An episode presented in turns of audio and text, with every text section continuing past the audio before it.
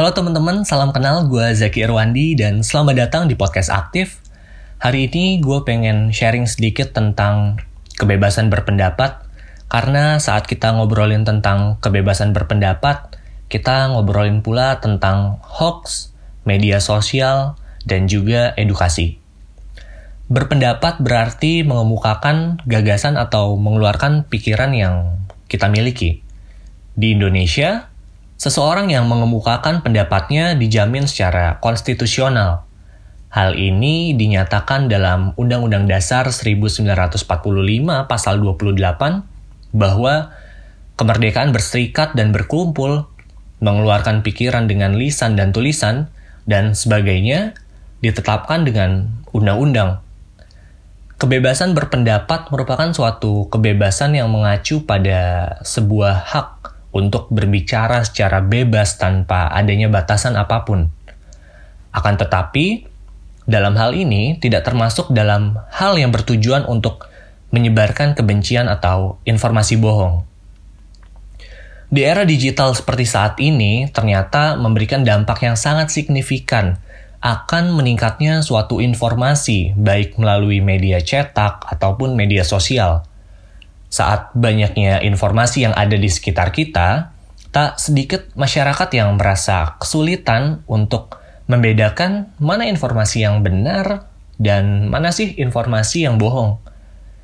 Informasi bohong atau hoax merupakan sebuah informasi yang bertentangan dengan fakta dan tidak memiliki dasar kebenaran apa pun.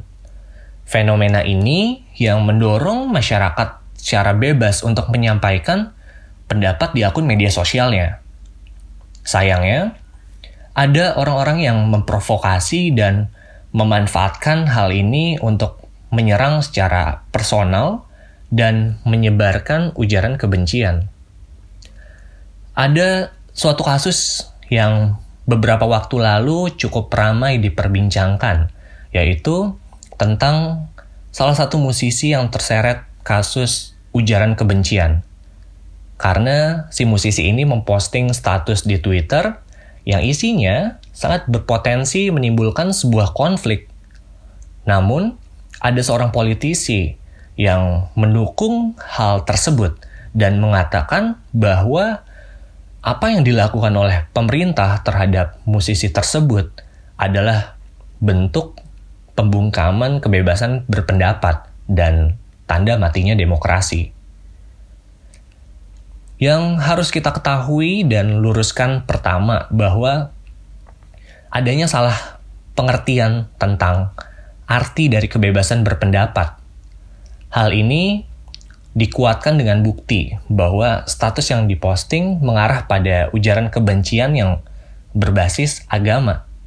Seperti yang kita tahu bahwa setiap agama memiliki kebenarannya masing-masing dan kita tidak bisa bilang bahwa agama A merupakan agama yang lebih baik dibandingkan dengan agama B. Pastinya, agama B akan mengatakan hal yang serupa dengan apa yang disampaikan, bahwa agama B itu adalah agama yang lebih baik dibandingkan dengan agama A.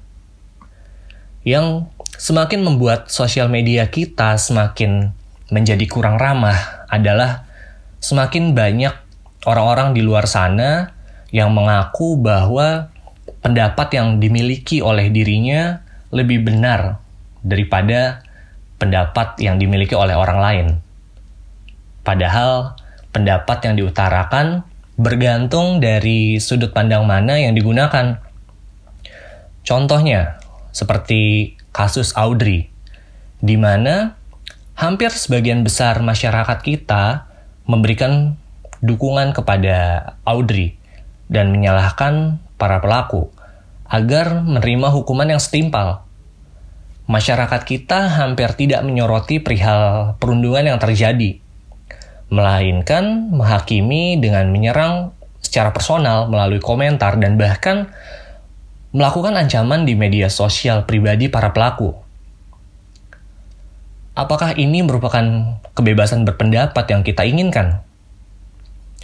Penting bagi kita, para generasi muda, untuk melakukan edukasi bijak bersosial media kepada keluarga kita. khususnya kepada kedua orang tua. Karena banyak sekali informasi yang tersebar melalui grup-grup sosial media yang mereka miliki. Edukasi yang bisa kita lakukan itu bisa dengan cara yang pertama mencari sumber berita yang valid. Yang kedua, jangan terburu-buru untuk membagikan suatu berita apabila kita belum yakin akan kebenarannya. Ketiga, jangan mudah untuk terprovokasi dengan judul tanpa membaca keseluruhan isi.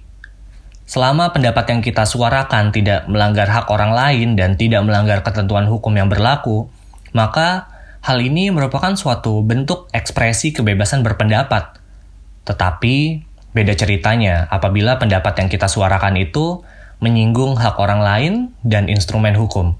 Yang ada itu bukan kebebasan berpendapat, melainkan suatu tindak pidana. Berpendapat dengan baik, bijak bersosial media, dan lakukan edukasi terhadap lingkungan di sekitar kita untuk Indonesia yang lebih baik. If you really enjoy this podcast, don't forget to like and share supaya lebih banyak orang-orang di luar sana yang dengerin podcast aktif. Gue Zakir Wandi dan jadi aktif. Thank you.